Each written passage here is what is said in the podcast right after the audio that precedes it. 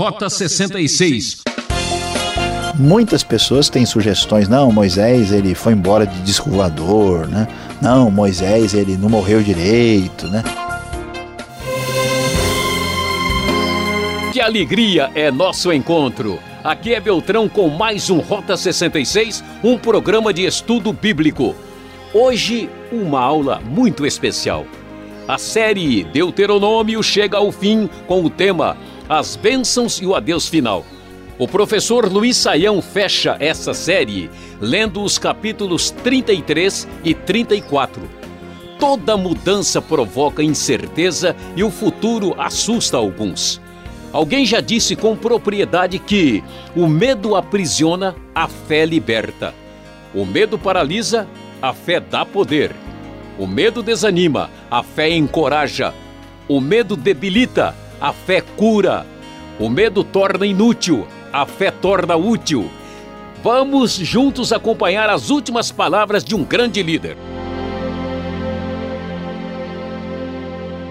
E hoje nós vamos falar sobre aos capítulos 33 e 34. Nosso tema será as bênçãos e o adeus final. E o que vamos encontrar nesses últimos dois textos do Pentateuco são exatamente duas referências à morte de Moisés no Monte Nebo e a bênção de Moisés no final de sua vida, bênção destinada ao povo de Israel.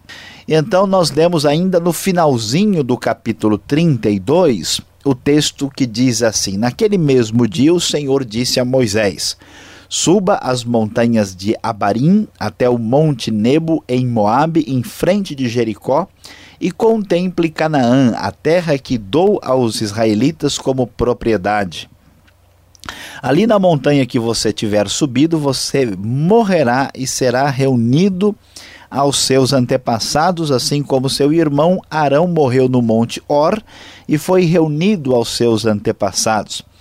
Assim será porque vocês dois foram, foram infiéis para comigo na presença dos israelitas junto às águas de Meribá, em Cádiz, no deserto de Zin, porque você não, vocês não sustentaram a minha santidade no meio dos israelitas. Portanto, você verá a terra somente à distância, mas não entrará na terra que estou dando ao povo de Israel.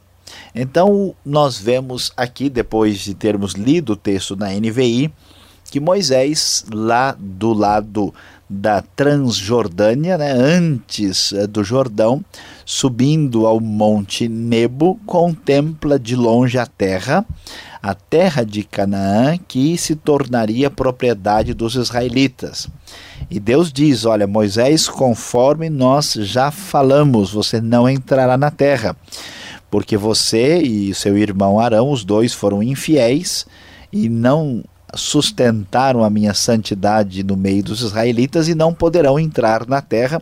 Todos devem se lembrar no episódio quando Moisés bate duas vezes na rocha, na pedra, uh, e então perde a sua possibilidade de entrar na terra por causa do seu pecado. E o texto ainda vai falar do mesmo assunto no capítulo 34, no momento final da vida de Moisés. Então, das campinas de Moabe, Moisés subiu ao monte Nebo, ao topo de Pisga, em frente de Jericó. Ali o Senhor lhe mostrou a terra toda, de Gileade a Dan, toda a região de Naftali, o território de Efraim e Manassés, toda a terra de Judá, até o mar ocidental, o Negueb e toda a região que vai do vale de Jericó, a cidade das palmeiras, até Zoar. E o Senhor lhe disse: Esta é a terra que prometi sob juramento a Abraão, a Isaque e a Jacó, quando lhes disse: Eu a darei a seus descendentes. Permiti que você a visse com os seus próprios olhos, mas você não atravessará o rio, não entrará Nela, Moisés, o servo do Senhor, morreu ali, em Moabe. Como o Senhor dissera, ele o sepultou em Moabe, no vale que fica diante de Bet Peor. mas até hoje ninguém sabe onde está localizado o seu túmulo. Moisés tinha 120 anos de idade quando morreu, todavia, nem os seus olhos, nem o seu vigor tinham se enfraquecido. Os israelitas choraram Moisés nas campinas de Moabe durante 30 dias até passar o período de pranto e luto. Ora, Josué, filho de Num, estava cheio do espírito de sabedoria, porque Moisés tinha imposto as suas mãos sobre ele. De modo que os israelitas lhe obedeceram e fizeram o que o Senhor tinha ordenado a Moisés. Em Israel nunca mais se levantou profeta como Moisés, a quem o Senhor conheceu face a face, e que fez todos aqueles sinais e maravilhas que o Senhor o tinha enviado para fazer no Egito contra o Faraó, contra todos os seus servos e contra toda a sua terra. Pois ninguém jamais mostrou tamanho poder como Moisés, nem executou os feitos temíveis que Moisés realizou aos olhos de todo Israel. Então vemos aqui que Deus está a ponto de cumprir a sua promessa dada inicialmente lá em Gênesis, quando ele fez a sua aliança com Abraão. A terra está já a ponto de ser conquistada. No entanto, Moisés, de uma maneira muito especial, como o homem mais importante da história de Israel, pelo menos nesse primeiro período, mais importante profeta que teve um relacionamento surpreendente, especial com Deus, Moisés vem a falecer em circunstâncias eh, surpreendentes e extraordinárias. Né? A Bíblia diz claramente que ele morreu. Morreu ainda na região de Moabe, o Senhor o sepultou e os seus olhos não se enfraqueceram, nem o seu vigor. Ele morreu de uma forma como quem passa com tranquilidade para a vida eterna, para a vida futura, sem nenhuma espécie de enfermidade ou sofrimento. E o texto uh, sobre a morte de Moisés, na verdade, é dividido em duas partes, no final do capítulo 32 e no capítulo 34. E os dois textos são intermediados pela grande bênção de Moisés que aparece no capítulo 33. O texto da NVI nos diz: Esta é a bênção com a qual Moisés, homem de Deus, abençoou os israelitas antes da sua morte. E assim vem uma lista ah, de bênçãos que são apresentadas a partir de uma teofania, de uma manifestação especial de Deus.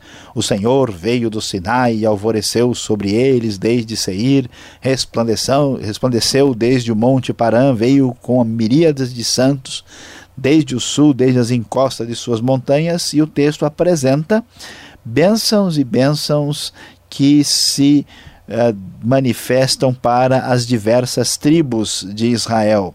Então nós vemos o destaque dado a Ruben no versículo 6, depois Judá no versículo 7, Levi a partir do versículo 8, depois Benjamim no 12 e José a, a partir do versículo 13, atingindo tanto a Efraim como Manassés, e o versículo 18 inicia as bênçãos destinadas a Zebulon, depois o 20, Gade, 22, Dan, 23, Naftali, 24, Azer, e assim então Deus manifesta a sua bênção através do seu grande servo Moisés, a que trouxe a palavra divina para as tribos. E o versículo 29 termina o texto do capítulo 33 dizendo: Como você é feliz, Israel! Quem é como você, povo salvo pelo Senhor? Ele é o seu abrigo, o seu ajudador e a sua espada gloriosa. Os seus inimigos se encolherão diante de você, mas você pisará os seus altos. E assim terminamos o livro de Deuteronômio que encerra o Pentateuco. Esse livro tem uma grande relevância, pois a maneira dele a lidar com certos temas, a maneira como ele enfatiza o lugar central da adoração, vai se refletir nos próximos livros históricos do Antigo Testamento, especialmente Josué, Juízes, 1 e 2 Samuel, 1 e 2 Reis, e esse livro termina o Pentateuco dando um novo enfoque à lei que for apresentada no livro de Êxodo e traz para nós de maneira muito clara a a regra clara estabelecida entre Deus e o seu povo por meio da aliança, aquela aliança entre suzerano e vassalo, e mostra também como Deus, mesmo através dos percalços, das complicações históricas do seu povo, Deus cumpriu a sua promessa. E deixa a grande lembrança que será refletida em todo o Antigo Testamento e também no Novo Testamento sobre a grande, extraordinária e maravilhosa pessoa que foi Moisés, que até hoje, especialmente entre a comunidade judaica e também nos círculos cristãos, é um dos líderes de fé mais respeitados e valorizados na história, o famoso Moshe Rabbeinu, como dizem os judeus, Moisés, o nosso rabi, o nosso mestre, e o nosso desejo é que você continue prosseguindo conosco depois de encerrarmos aqui o, todo o Pentateuco, aprendendo que Deus nos ama, Deus está em aliança com aqueles que estão em aliança ah, com Ele mesmo e que Deus cumpre a Sua palavra, não importa quais sejam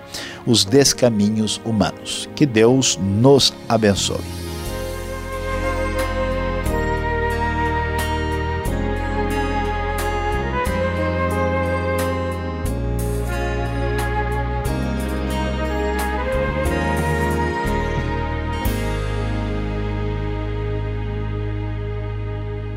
Esse é o programa Rota 66, o caminho para entender o ensino teológico dos 66 livros da Bíblia. Fechamos a série Deuteronômio como tema: As bênçãos e o adeus final, capítulos 33 e 34. O Rota 66 tem produção e apresentação de Luiz Saião, redação e participação de Alberto Veríssimo. Na locução Beltrão, realização Transmundial. Nosso endereço para contato é Caixa Postal 18.300, CEP 04626-970 São Paulo, capital. E-mail rota66 arroba transmundial.com.br. Mais uma excelente oportunidade para tirar as dúvidas.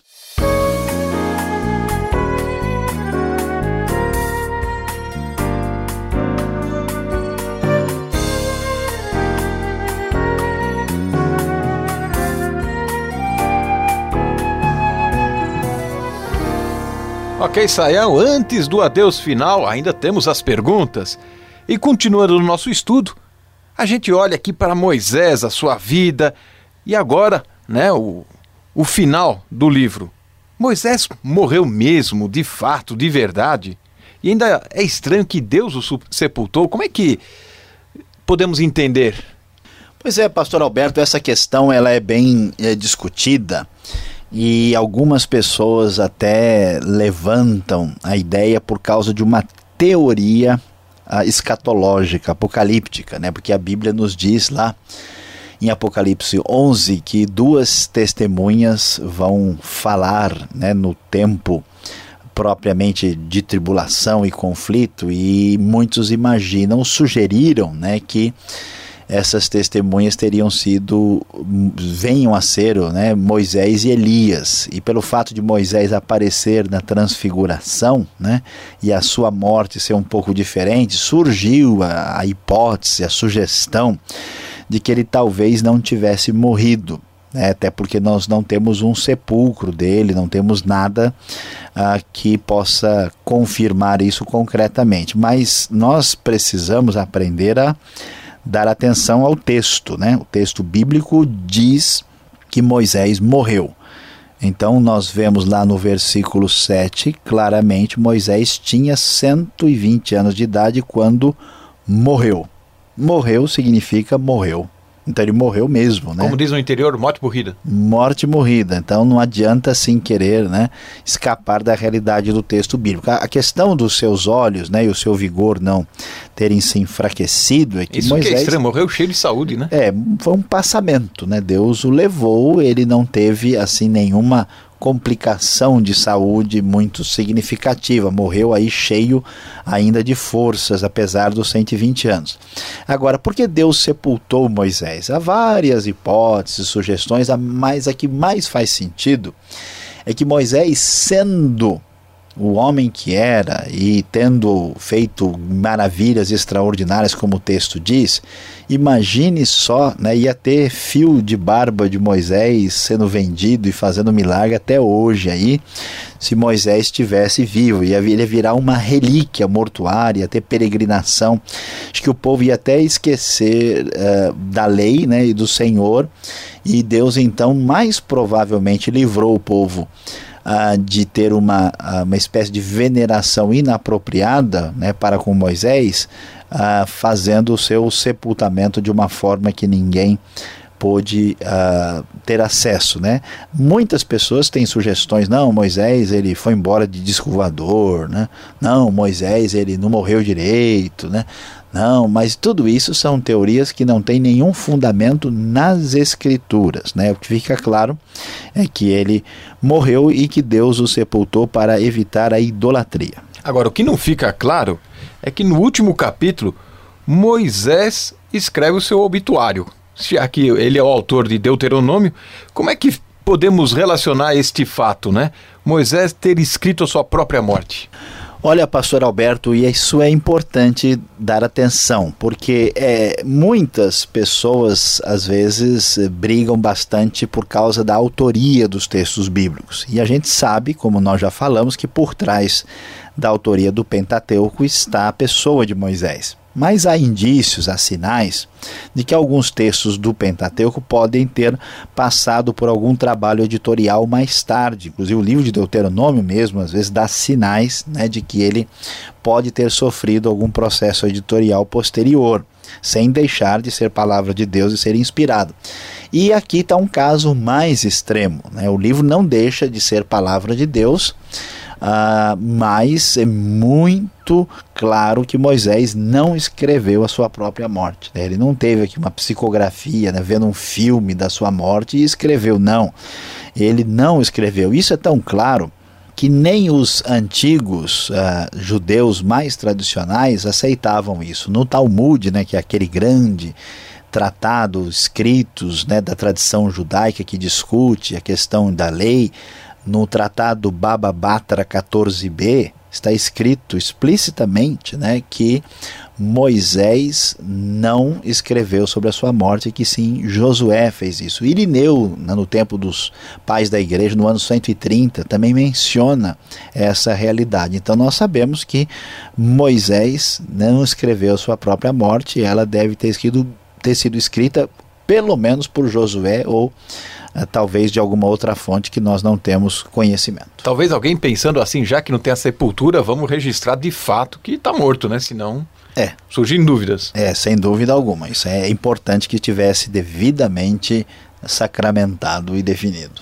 Agora, provocando mais o assunto e a discussão, não sei se o nosso tempo permite, Judas, lá no verso 9, fala que o diabo discutiu com o arcanjo Miguel uma disputa para quem vai ficar com o corpo de Moisés. Que história estranha é essa? Puxa, pastor Alberto, hoje você está realmente apertando aqui, né? Não, é o último programa de Deuteronômio, vamos aproveitar. O pessoal já discutiu muito até sobre o evangelho de Judas e você vem falar do diabo de Judas. Aí o negócio está complicado. É de verdade, Judas é um livro do Novo Testamento, né, de um só capítulo, e lá é mencionado que o diabo discutiu com Miguel sobre o corpo de Moisés.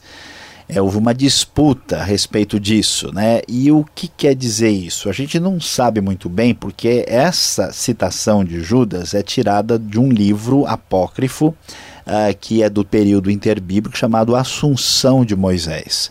E este livro a gente não tem detalhes a respeito disso. É provável que haja uma discussão, tenha havido algum tipo de discussão que é mencionada lá uh, sobre a questão de poder, né, sobre este corpo, ou sobre alguma disputa entre os anjos bons e maus, onde está localizado esse corpo, porque somente Deus sabe, né? E o texto lá não tem a finalidade de, de desenvolver essa ideia. O texto está dizendo que Apesar dessa discussão, Miguel, quando confrontou o diabo, né, ele apenas diz: Olha, o Senhor te repreenda, entendendo que o diabo era uma autoridade, um poderio espiritual.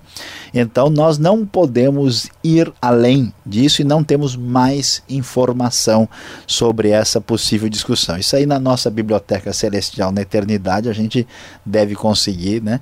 Ou talvez se a arqueologia trouxer mais notícias para a gente. Vamos aguardar.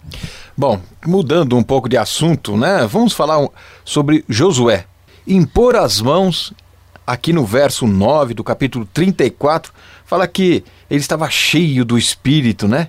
Isso tem valor, colocar a mão, essa imposição, essa transmissão de poder. Parece que a gente vê isso no texto. Há muita discussão né, sobre essa questão.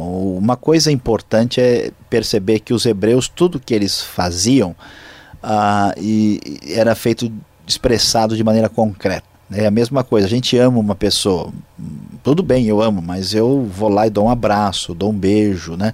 Essa manifestação assim concreta, ela tem um significado. Então, as mãos são nobres, né, no ser humano, são a, aquilo que executa as coisas. Então, quando se reconhecia, quando se passava, né, a, a autoridade, surgiu esse conceito, esse costume de impor as mãos. Tem gente que fala, não, olha, a mão transmite energia, a mão transmite isso, mas isso é um negócio muito complicado para a gente discutir. É mais o, o símbolo que está por trás, o significado disso. Né? No Novo Testamento, o impor as mãos tem a ideia de, de passar autoridade, né? mas tem a ideia também de ministração. Jesus, por exemplo, curou pessoas e expulsou demônios impondo as mãos várias vezes. O que, que acontece? Devemos fazer isso? Devemos fazer isso quando ordenamos uma pessoa de acordo com o Novo Testamento. Nós podemos fazer isso em certos momentos quando oramos pelas pessoas, mas é sempre bom ter uma atitude de bom senso aqui. Né? Nós não podemos aqui correr no mesmo risco né, de idolatrar as mãos, impor as mãos, assim como o corpo de Moisés corria esse risco. Então Jesus, por exemplo, curava as pessoas de maneiras diferentes, né, para que exatamente não se ficasse preso a este elemento. Então podemos, devemos fazer, mas ninguém deve imaginar que impor as mãos é uma espécie de canalização de energia que você põe e você transmite tanto por cento né, do Espírito Santo para a pessoa, como ela já fez o download espiritual, ah, estou acabando. Não, não, não é por aí, isso é absurdo. Né? E então Aqui, né, o Espírito de Deus age é, em Josué, confirmando a transmissão né, de autoridade da parte de Moisés para Josué. Tá, antes de finalizar, ainda tenho mais uma pergunta que é um pouco mais de curiosidade, né? Como seria então esse verso 8 aqui no capítulo 34, né? Lamentação por 30 dias? É muita coisa assim? É, essa é uma questão cultural, pastor Alberto, porque a gente não está acostumado com isso, mas os antigos hebreus e os povos semitas, de modo geral, quando alguém morria, eles choravam e choravam mesmo, rasgavam as vestes gritavam, se jogavam no chão. Tinham as mulheres lá que eram as carpideiras, assim, profissionais do pranto, que eram pagas para chorar. Isso era para expressar, né, como é comum, eles expressam tanto a alegria como a tristeza com muita intensidade. Então, no caso de Moisés, isso foi ainda mais intenso, demorou um mês, né, uma espécie de consideração, de respeito e de manifestação de tristeza pela morte de uma pessoa tão importante e querida. Tá certo. Obrigado, Sayão, pela explicação, pelo estudo, pela caminhada em Deuteronômio, mas ainda você que está nos acompanhando, temos uma palavra final para você.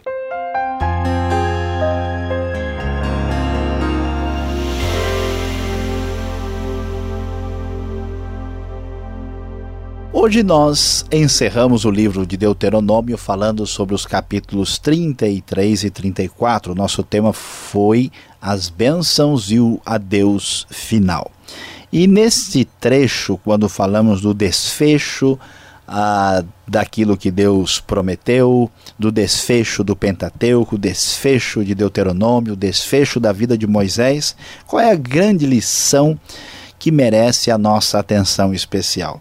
Precisamos viver a vida em função da nossa morte. Precisamos viver a vida em função do momento final. Não podemos viver a vida pensando só no momento presente, só naquilo que nos agrada, viver sempre a curto prazo. As nossas escolhas, as nossas atitudes, o que realmente vai pesar é o nosso momento final, a nossa morte, o início da nossa vida eterna. Então, a pergunta para você que está aí acompanhando o Rota 66 hoje é: como é que você vive a sua vida? Em função do aqui e do agora? Ou você vive a sua vida com Deus como fez Moisés, tendo uma morte abençoada e um início de vida eterna na presença de Deus? Pense seriamente nisso. Ouvinte, não fique triste. O programa Rota 66 de hoje acabou, mas já estamos preparando uma nova série. Espero você aqui nessa emissora e horário. Mais informação sobre esse trabalho no site transmundial.com.br. E aquele abraço com gratidão e muita alegria.